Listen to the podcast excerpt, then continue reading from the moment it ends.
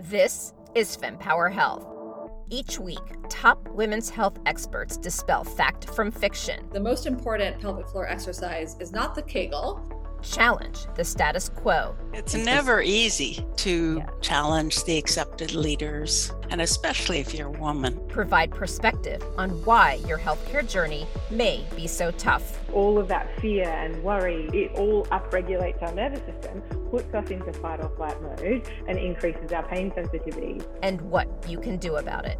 The number one thing is you have to advocate for yourself and you have to be prepared. Your journey to get empowered starts now. Thanks for tuning in today as I interview Carrie Koziol about diastasis rectus abdominis. Carrie is incredibly gifted as an instructor and does such an incredible job in this episode explaining DRA, which is a separation of the left and right sides of the outermost abdominal muscles. She also talks about how to prevent it, what to do if you do get it, and myths and facts around those Kegel exercises. Before we dive in, a couple of announcements. One, on my Instagram account, if you click on the link in bio, you can now access products that are associated with some of the given posts that I share. Additionally, my show notes share tons of information that I can't always fit into my podcast, so you can check that out. I'll give related podcast episodes, resources that are related to the podcast, you name it, it's there. So definitely check out those show notes. And of course, if you like this episode, please do rate it and write a review so we can ensure this gets at the top of people's playlists. Without further ado, Let's talk to Carrie. So, diastasis rectus abdominis refers to an abnormal separation between the left and right rectus abdominis or six pack muscles. And I say abnormal and emphasize that because some women are under the impression that those muscles are fused together. They'll say, I really want to close my gap you never fully close a gap. There's always a tiny space between the two six pack muscles. A normal space is about half a centimeter. For those of you that are not good with measurements, like I am, think about the distance between like two knuckles on your finger. That's about a half a centimeter. That's about what we would consider a normal separation. Now, the research is very divided as to when does it become abnormal. And numbers hover around one and a half centimeters to two and a half centimeters generally the general consensus is about two centimeters and above is considered an abnormal separation, but less and less are we talking about the gap. And more and more, we're actually talking about the tension in the connective tissue between those two six pack muscles. And I know that gets that gets a little hairy when we're thinking about all those different terms, but it's important to know what causes it. What causes this separation between the six pack muscles? And it's really any excessive repetitive forward pressure on the connective tissue. So, for example, kids get this, uh, men get this. This isn't just isolated to women. We're going to talk primarily about women, but somebody that has, for example, a chronic cough and that constant pressure on the connective tissue can create a separation. We see this in kids in third world countries with those poor big bloated bellies where the pressure of their abdomen is pushing out into the connective tissue. But when we're talking about a population that's really vulnerable, this is where we're talking about pregnant women because they have the hormones progesterone and relaxin that serve to soften the connective tissue all over the body during pregnancy, not just in the pelvis. So they're hormonally at a little bit of a disadvantage because those tissues are a little bit weak. And then we talk about the excessive repetitive forward pressure of a growing baby and a growing yep. uterus that create some pressure and strain there. And then I'm going to add on to that body mechanics because sometimes we do things movement wise that put too much pressure on the connective tissue or we choose exercises that we think are really healthy for us but strain an area that's already vulnerable. So right off the bat, a couple of moves in pregnancy that I really ask women to try to avoid are excessive crunches or head lifting exercises. Uh, twisting, especially a weighted twist. If you have something in your hands and you're doing a weighted twist, that that can put this area in a really vulnerable state. Being in the all fours position is fantastic because it unweights the baby from the spine, but you don't want to be there for a really, really, really long period of time. So those those three moves are really the ones that I ask pregnant women, you know, to kind of avoid and, and scale back on. Um, how do you know you have this? That's another question. Most women don't even know they have it. So here's some things to look for. And this is both in pregnancy and then after you have a baby, and really well beyond after you have a baby. Some women will notice when they go from lying down to sitting up they see almost like a coning or a doming in their midsection, like something's kind of poking out between those six, six pack muscles. Or maybe if they do a back bend, so they're standing and they just kind of extend back a little bit, they'll see that same coning or that doming. Some women say, I have my baby and the baby's just kind of bouncing on my belly and it feels like they're like bouncing on an organ. And if that connective tissue has thinned to such an extent, it will feel like they're bouncing on an organ. Or women will say, I'm trying to fix my belly. I don't like the way my belly looks, but when I go to the gym and I do all the traditional ab exercises, it actually ends up looking worse when I'm done. That's another cue or a clue that perhaps this might be going on. Um, and then just a, a general weakness women will say, I just, I feel like Gumby. I feel like I can't sit up straight. I feel like I'm disconnected. I just, I don't feel like my core is strong. Something is wrong. And all of these are indications that this could possibly be going on. When does a woman need to be monitoring this? So when you were saying here are signs that it could be going on, like the working out one, it came across to me as it would be after they've already delivered a child, which I don't see a woman going. I know I certainly didn't work out right away, and I re- I did Pure Barre until I think the Friday before my son was born. I went kayaking the day before he was born. Oh my goodness! don't ask. He came a week early, so I didn't exactly. It wasn't like I said, "Let's go kayak," and my kid's coming tomorrow. He just came early. but you know, with the working out piece, because I'm also, I guess, partly having this sense of urgency because I know one of the things we talked about is women really need to be aware that this could be happening sooner rather than later to be able to properly heal. Can women notice this early enough by the signs that you're saying? And I guess when might it be too late? Because I do want to clarify for women that there is somewhat of a sense of urgency, not that we're trying to create panic, but just awareness like this isn't, oh, I just had a baby, I'll deal with this, you know, in six months. So can you kind of explain that path? Yeah, that's really interesting. And I don't really think it is ever too late to heal a diastasis. I see women in their 70s and 80s that have this and do fantastic with a rehab program. Where it does become a little bit more urgent is right after you have a baby. Research shows you have this like six to eight week window to kind of maximize your healing. So, if you did have a diastasis, to really do a lot of things where you can help mold those tissues back to their working order without having to do a whole lot of exercise and work. So that six to eight week window is really, really important. But that doesn't mean if you don't discover this until, you know, 12 weeks postpartum or 12 years postpartum, that there's not anything you can do. There's still quite a bit you can do. I just like when women have this on their radar and can do some things in that first six week postpartum time to really maximize their ability to heal without having to do a rehab program. Okay, got it. That makes sense you talked a little bit about this when we spoke how you got to figuring out how women need help uh, because i do want women to understand that it seems like caution needs to be taken on where the help is gained because things could be done to not help and potentially make it worse is what i'm gathering because there's mm-hmm. a, just i'm noticing with when it comes to the pelvic floor and other factors there's so many nuances. Like a lot of people think with pelvic floor specifically do a kegel but if you do them wrong you're actually not helping. So there's just so many nuances to this. So maybe you can talk about your journey and how you learned about these nuances and and what women practically and realistically need to be doing if they do have DRA? I developed a diastasis rectus abdominis myself between my second and third pregnancy. And this was so frustrating because this is my business. I'm in the women's health world. So I really had to take a look back at the exercises I had been doing to figure out was there something I could have done differently to maybe avoid this or at least make make it not so, you know, not so severe of a condition. So I started taking a lot of programs in the United States and I, I gleaned little bits of wisdom from each one of those programs. However, what I found is that most of the programs were asking me to contract my abdominals to such a great extent that the intra abdominal pressure had nowhere to go but down. And I ended up creating a cystocele, a bladder prolapse, where the bladder starts to make its way down out the vaginal opening, which uh, by no means did I want to fix my abs at the expense of creating another problem further down the way. And you know, I see this a lot with intra-abdominal pressure, it, it takes the path of least resistance. So it's either going to come out in between the opening between those two six-pack muscles through the connective tissue there, or it's going to come out down in the pelvic floor region. So we really have to be careful as women that we see those two, you know, exits for pressure and start to develop exercise programs that make sure that we're maintaining the pressure in our body in a way that's healthy. So I ended up flying to Canada. I took a great class called Bellies Inc uh, that was specifically research based, geared towards women's health physical therapists.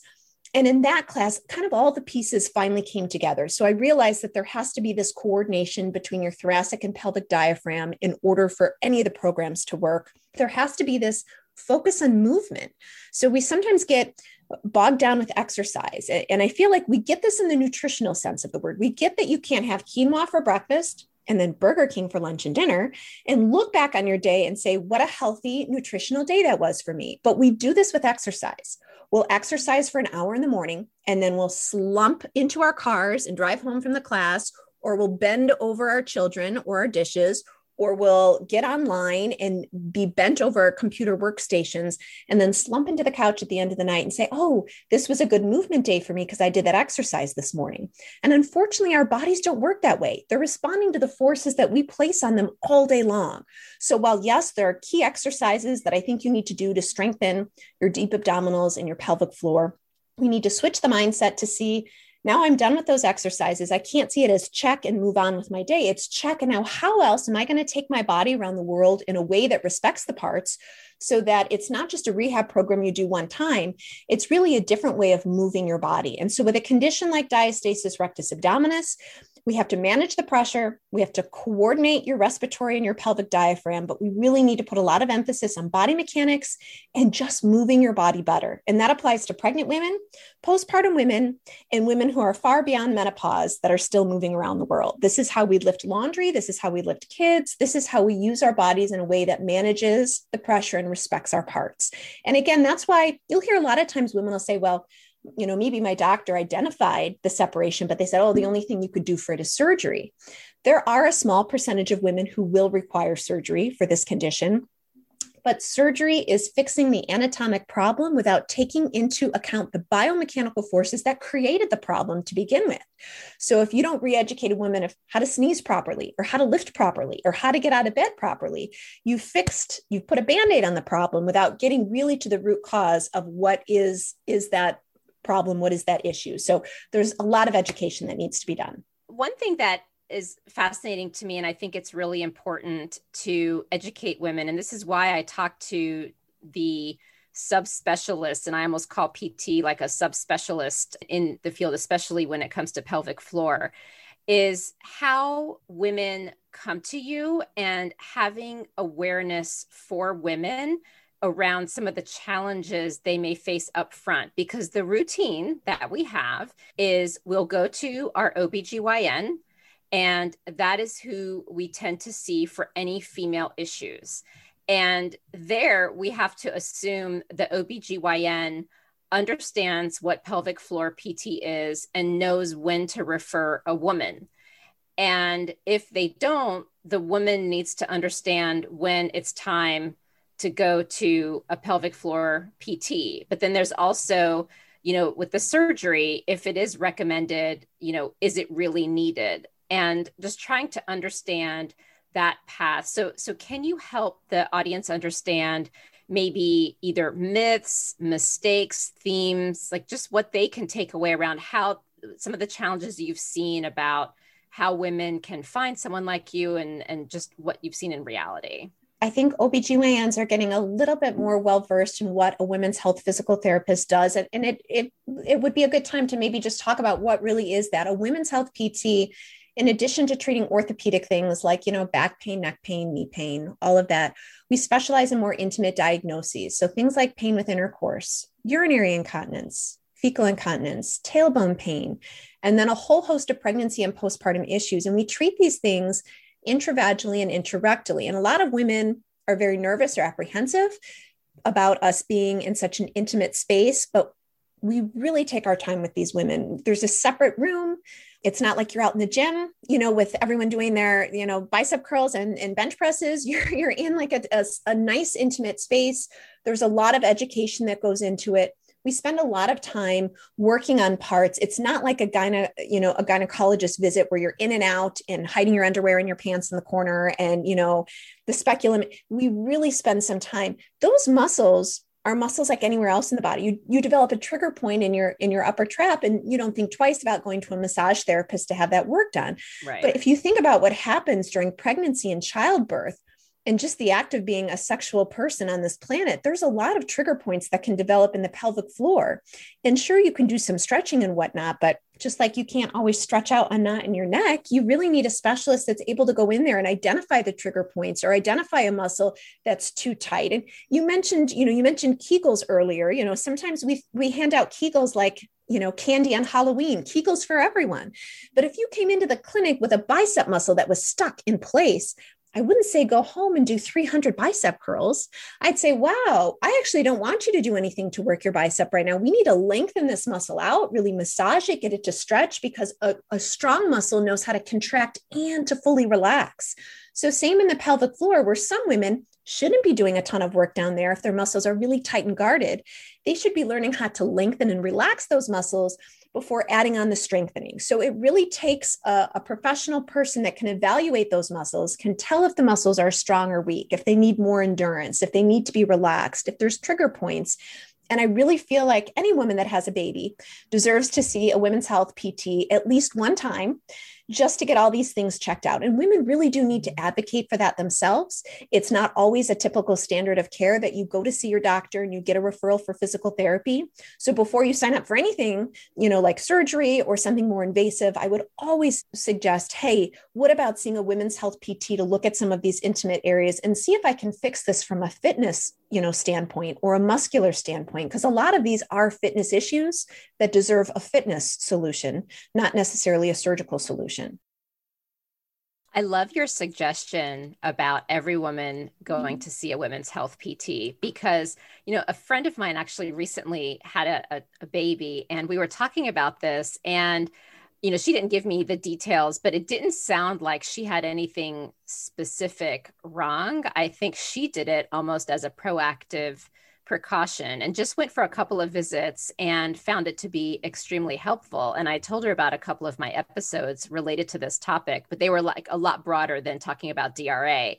And it was just really interesting to hear her journey and now full circle you're giving this recommendation as well and it's it's so smart because you know even as you were talking uh, you know i went to pure barre i think i went like six days a week while i was pregnant. And about six months in i was like turning green if i didn't eat a banana before i went because i'd go first thing in the morning. And i'm listening to you and i'm like did it help my child come out in 20 minutes? You know could i have potentially like done something wrong that could have created this issue for me? So it's just you know a lot of questions and nuances. So so very helpful because i certainly didn't um didn't seek that out. Something I always like to talk about too, because um, I feel like I don't want any woman listening to this to be like, who is this privileged podcaster talking about these things when not everyone has access to care?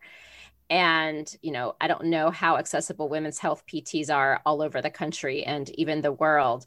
And so, you know, for those who may not be able to have access, do you have any practical words of wisdom that you could offer to them so that they I mean, because I can only imagine like you have a baby or something, you know, is happening and your abs look this way and you're trying to work out and you just don't feel good about yourself. And it can have a lot of impacts. So I'm just curious if there's other things women can consider and be aware of. Well, and you bring up a good point. I mean, the research shows 60% of women with a diastasis will have some other re- support related issue, whether that's lower back pain because their abs are not functioning properly. So now the back is working overtime, whether that's urinary incontinence, a sexual dysfunction, pelvic organ prolapse. So a lot of women come to see me or at least know that they have this condition because they see aesthetically it doesn't look the way they want it to look, but it really is a true health concern. And so, yes, there's a few things. There's a few things that we can do. The first is coordinating your pelvic and your respiratory diaphragm. And this gets a little tricky, but it's about the way you breathe when you work your muscles, and breathing totally matters. So, if we were to just contract our pelvic floors together here, can we do this, the two yes, of us? I'm going to okay. do it. So, I want you to think about your pelvic floor as the space between your pubic and tailbone, the space between your two butt bones. It's like a diamond. And I yep. want you to inhale and let that diamond shaped area melt like melted butter into the surface that you're sitting on. Really let those muscles go. Wait, while I'm inhaling, not exhaling. Yeah, exactly. Okay. See, it's backwards. So you're going to inhale and melt, let those muscles go. And on the exhale, you're going to contract your pelvic floor like you're stopping the flow of urine. So tummy is quiet, butt cheeks are quiet. It's just pelvic floor working. And on the inhale, allow those muscles to melt like melted butter into the surface that you're sitting on. Now, 95% of women doing this right now will do the opposite. They'll say, Well, I wanted, I wanted to like inhale and suck up my pelvic floor and then exhale and let it go. But we've got a pelvic and a respiratory diaphragm now that are not coordinated. And this matters. This completely matters. So we really have to think about exhaling on the exertion. And the exertion is the lift of the pelvic floor. Now, there's 22 different types of Kegels. We're taught one Kegel, and most of us are not even doing it the right way. So if you want to know if you're doing it the right way, next time you're taking a shower, you're going to put your finger into your vaginal opening like one inch. And when you do this, contract like you're stopping the flow of urine on the exhale. You should feel your muscles wrap around your finger and lift your finger up into the vaginal opening just a little bit. You should not feel your muscles torpedoing your finger out of your vagina. It should be a gentle lift. Now, there's three layers of the pelvic floor. So when we just do that generic contraction, we're really only getting the superficial muscles, but a great visual. If we do this together again to get the muscles a little bit higher up towards the fallopian tubes where they where they go all the way up, is to picture that we're sitting over a ripe blueberry. You're never going to look at a blueberry the same way again, but you're no. sitting over never. you're sitting over a ripe blueberry and you're going to inhale, let your muscles melt over the top of the blueberry. And on the exhale, wrap your muscles around your blueberry, lift it up two to three inches into the vaginal opening. Now, it's a blueberry, not a refrigerator. So, this is not the hardest lift of your life. It's a tiny controlled lift, but pull it up a few inches. And on the inhale, let that blueberry just drop out and roll away on the floor. And by doing that contraction, now we're pulling it up a little bit higher. So, any woman, regardless of what sort of access she has, can work on exercises that time the breathing and get the diaphragm and the pelvic floor working like a piston system, like a merry-go-round where they're moving up and down together. You're coordinating it well, and you're doing a really good solid contraction that values the contraction just as much as it does the relaxation portion of it. The second thing is avoiding some of those exercises I mentioned. If you know you have this condition, like the crunches, a lot of times on all fours, a lot of planking, a lot of weighted rotation until you fix the condition. So I am not anti any exercise. I'm not anti sit up. I'm not anti CrossFit. I'm pro bringing more of your body to the exercise that you're doing. So, really scaling back in the beginning until you rehab your body. And then taking your body back to those exercises that bring you happiness and joy with a new appreciation of how you're using your body. And then, third thing is not just thinking about exercise, but thinking about how you're lifting that baby up, how you're getting out of bed in the morning if you have a newborn or in the middle of the night. Gosh, six or seven times. Are you jackknifing out of bed, popping up with these tender tissues to look over at the baby to see if they're still breathing or what that noise was or what that gurgle was? Or can you slide onto your side and press yourself up in a way that respects your deep abdominals, the fact that they've just been through some sort of trauma, and treating your body with a little more care? When you lift up that heavy laundry basket, what part of you is participating in that activity? Can you bring your ribs together? Can you hug your belly gently towards your spine? And can you lift your blueberry all your core working together before you bend over and lift up that laundry basket. So, again, we have to get out of the mindset of thinking, I'm going to do this hour of exercise in the morning and then not move my body all day. And rather think about how am I going to take my body through all my activities of daily living in a way that manages the pressure and respects my parts so that if I have this condition, I don't worsen it. And if I don't have this condition, I don't actually develop it just from the act of being a person on this planet. That's awesome. Now, let me ask you this. Could, because let's face it, once the baby comes, I know, I remember my best friend had this fantasy of organizing all of her pictures. This is like when mm-hmm. everything started to really get online. And she's like, I'm going to organize all of my pictures on maternity leave. And then, like, halfway through, I think towards the end, I'm like, How are the pictures? She's like, I didn't even touch them. Of course. That's, everyone has the fantasy. So, you know, even, even, you know, trying to do exercise like, like this might be overwhelming. So, could we tell women, while you're pregnant even be proactive and start teaching your body this? Is that One, safe yes, to do? Yes 100% we're trying to create a muscle memory so that you can tap into that in the postpartum phase. So starting out your pregnancy journey in a way that you start working these deep abdominals in your pelvic floor number one it's going to help your body support your baby throughout that pregnancy. It's going to help with this diastasis condition because we're strengthening the muscles in a in a more proper way so that we don't predispose you to this happening. It's laying the foundation for everything that comes afterwards. So So, absolutely starting in a pregnancy with a really solid core strengthening program that works your body and treats birth almost like an event. If I was going to have a triathlete come see me, I would break down each part of what they're going to have to do in their events and train them accordingly. We need to do the same thing with birth. What are your hips going to be expected to do during a vaginal birth?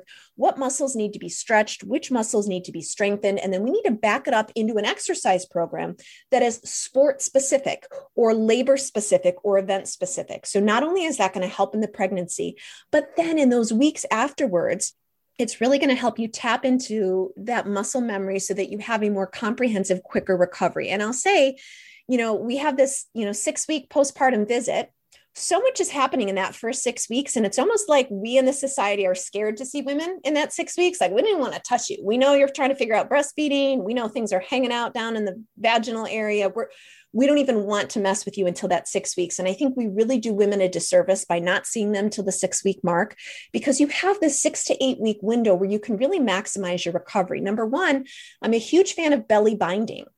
Um, you know, there's different schools of thought where, you know, some women will say, well, you put the binder on and the muscles just go to sleep. And so you're really atrophying things. I disagree.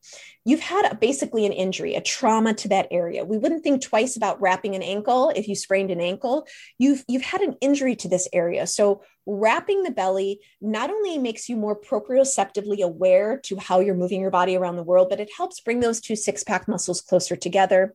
It helps the connective tissue generate more tension. So I say for the first six weeks, as close to 24 7 as you can, wearing some sort of even a generic belly binder or something is really really helpful number two your body mechanics so again the way you pop up to you know help the baby, the way you change diapers, bent over a, a pack and play, the way you bathe a baby, you know, such a backbreaker over the tub.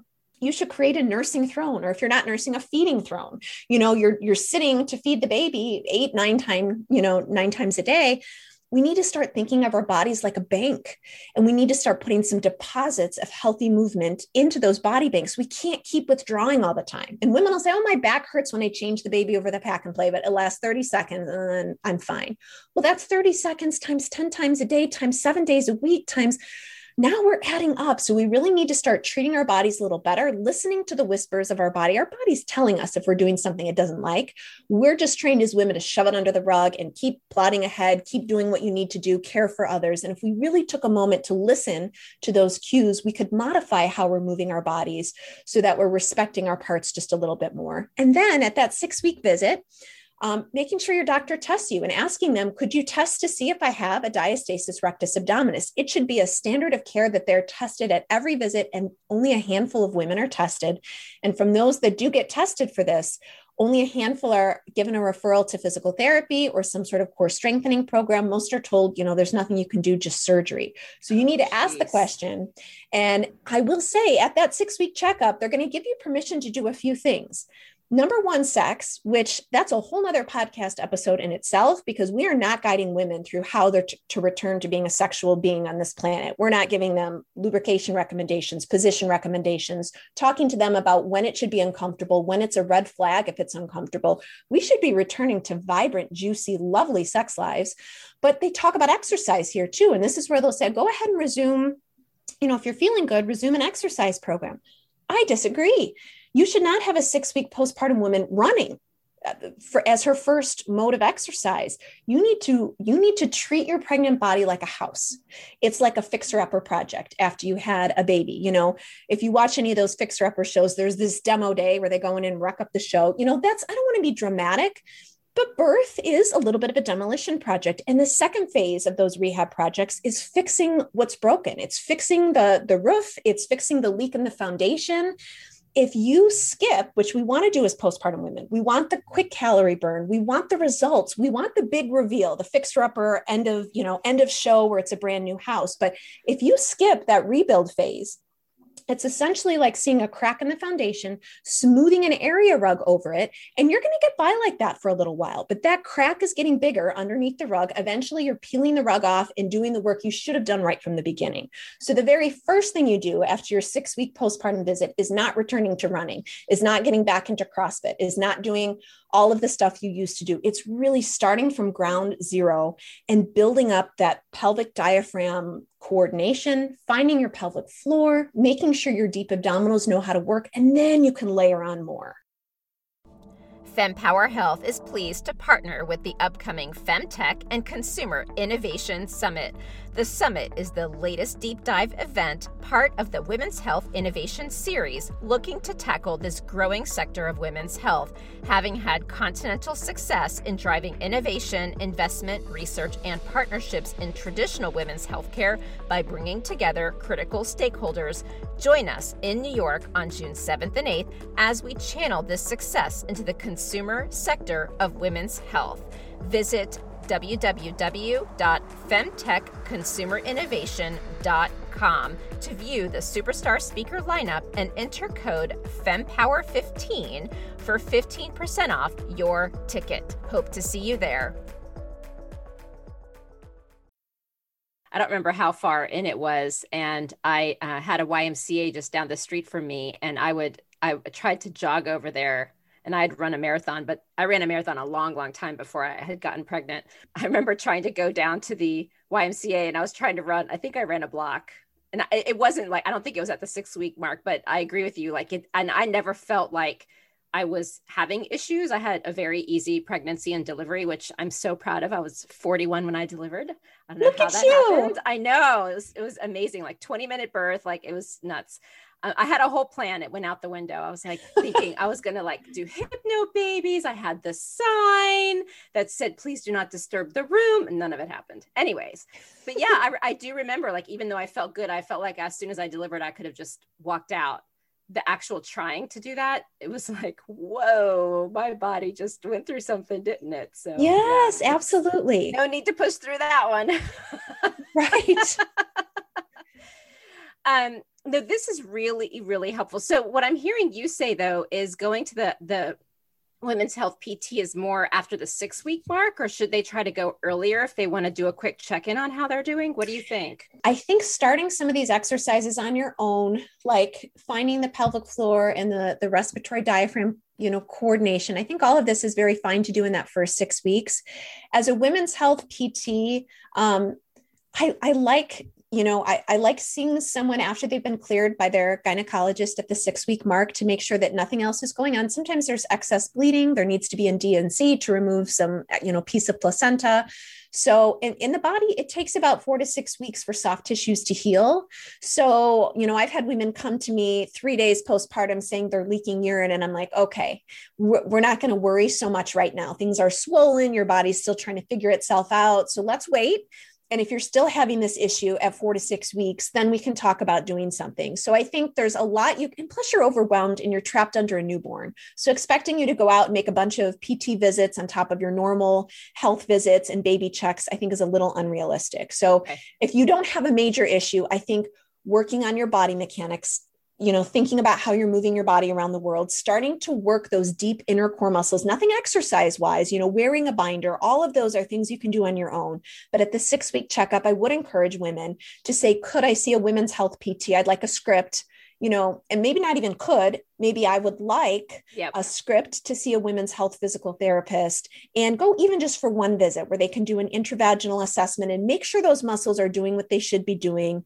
And, you know, just kind of give you a, a, a nice, and then you establish this relationship because Lord knows, you know, after babies comes, you know, perimenopause and comes menopause and having a women's health PT on your team is always going to be a good idea. Yep. No, I completely agree. Wow. This has been such an educational discussion. I can't thank you enough. And you're, you're such a, a, a, natural teacher and just the way you are explaining all of this. So you're the expert and just an incredible um, teacher in this space. So I really appreciate that you reached out and, and have shared your wisdom with women because it's it's so important.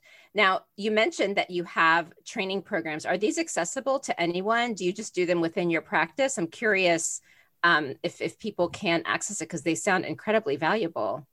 Yeah, no, they, you know, especially after last year, I kind of did a little pivot. So everything is offered online now. Women can take self paced programs that they just sign up for and do at their own pace for both prenatal Pilates, postnatal Pilates, and DRA Core Restore. Um, sometimes women like the group scenario. So I do virtual group classes. You can join from anywhere in the world, and at least you're with other women that are going through similar things, and I deliver the information that way.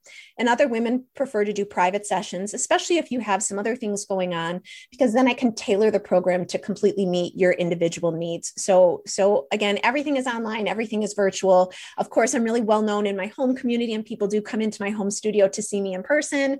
Um, but you know just the nature of the world as it is i really wanted these programs to be accessible to everyone. So they are all online at carriekoziol.com wonderful. I'll put the link in the show notes. This is truly amazing.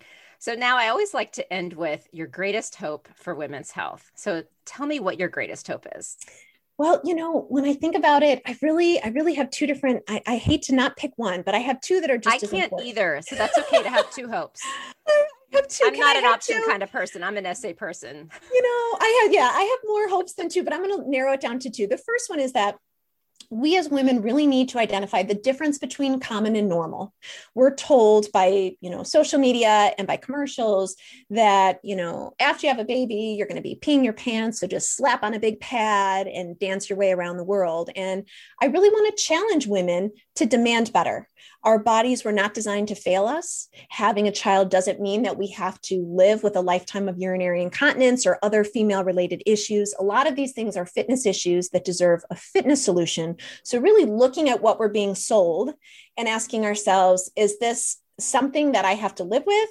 Is this a normal experience or is it just something common? And i'm going to be the uncommon one that's going to challenge the norm and ask my doctor for a script for physical therapy or take that you know fitness program that really addresses the issue. So that's my first hope and i really want to challenge women to demand better from their providers and their bodies you know um, and listen to their bodies. And then the second thing is really just shifting the focus from exercise to movement. I love exercise. I exercise, you know, almost every morning on my own. It's a stress reliever for me and it's also, you know, this is my business. So it's like going to a dentist with yellow teeth. You know, no one wants to come to a true. fitness teacher, you know, that hasn't been doing the work herself. So I love to exercise every day, but I, I want women, some women are trapped under a new baby or working three jobs or th- they just don't have the willpower right now and so i want to say start simply, but simply start with thinking about movement and just moving your body better. So, how do you stand at the kitchen sink to wash your dishes? Do you lean into the counter and outsource the work of your body to the counter? Or do you take one step back and actually wash the dishes by holding yourself upright? Same thing when you brush your teeth. You know, do you lean into the counter or can you step back? Wait, that's exercise. And when you drive your car, do you slump down into the seat and have to pull the rear view mirror down to your little granny self? Or do you think about, wow, let me change the way I'm sitting so that I'm using better posture? When we think about moving our bodies better instead of putting pressure on this daily exercise, when we when we think about it as a cumulative effect, of what we're doing all day long. I think we're treating our bodies better. Um, so, so moving better from morning till night instead of just doing that one hour of exercise and then not mindfully thinking about how you move. Those are my two big hopes. Wow. I like that you did too, because they're both incredible. And I, I appreciate that you put a practical spin on both of those because I think that's needed. Because I'll tell you, I was a, a self care queen, I felt. And once I had a, a child, it's it's changed a lot and it's it's really hard to remember how important it is and so the practical advice and by the way when i brush my teeth i'm walking around the house multitasking so is that allowed? It's allowed. That's great. Not always. In the mornings yes and nighttime never but yeah welcome welcome. But no thank you so much carrie. It's such a pleasure to know you and thank you for everything that you're doing for women. It's it's really important work. Well it was a pleasure to be here. Thank you thank you for the opportunity. I loved being here Thank you for tuning in to this discussion on the FemPower Health podcast. You can refer to the show notes for links to information that is referred to in this episode. And if you like this episode and found it timely and valuable, please take a moment to tell a friend or a colleague about FemPower Health. And right after this episode is over, please think of one person who might find this episode helpful and tell them about it. And if your friend is new to podcasting, please show them them how to subscribe to our show. And another way to support FemPower Health Podcast is to leave a review where you listen to podcasts. And as a reminder, the information shared by FemPower Health is not medical advice, but for information purposes to enable you to have more effective conversations with your doctor. Always talk to your doctor before making health related decisions. Additionally, the views expressed by the FemPower Health podcast guests are their own, and their appearance on the program does not imply an endorsement of them or any entity they represent. See you next week.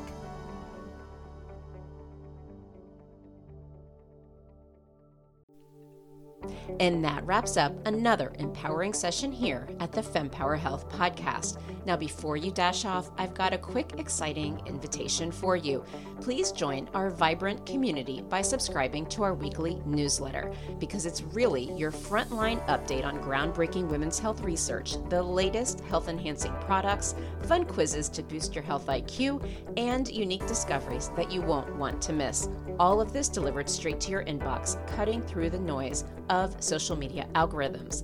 Love today's insights? Show your support by rating and reviewing our podcast. Your feedback is more than just a pat on our backs here at FemPower Health. It lights the way for others seeking guidance and community in their health journey, amplifying the voices that need to be heard.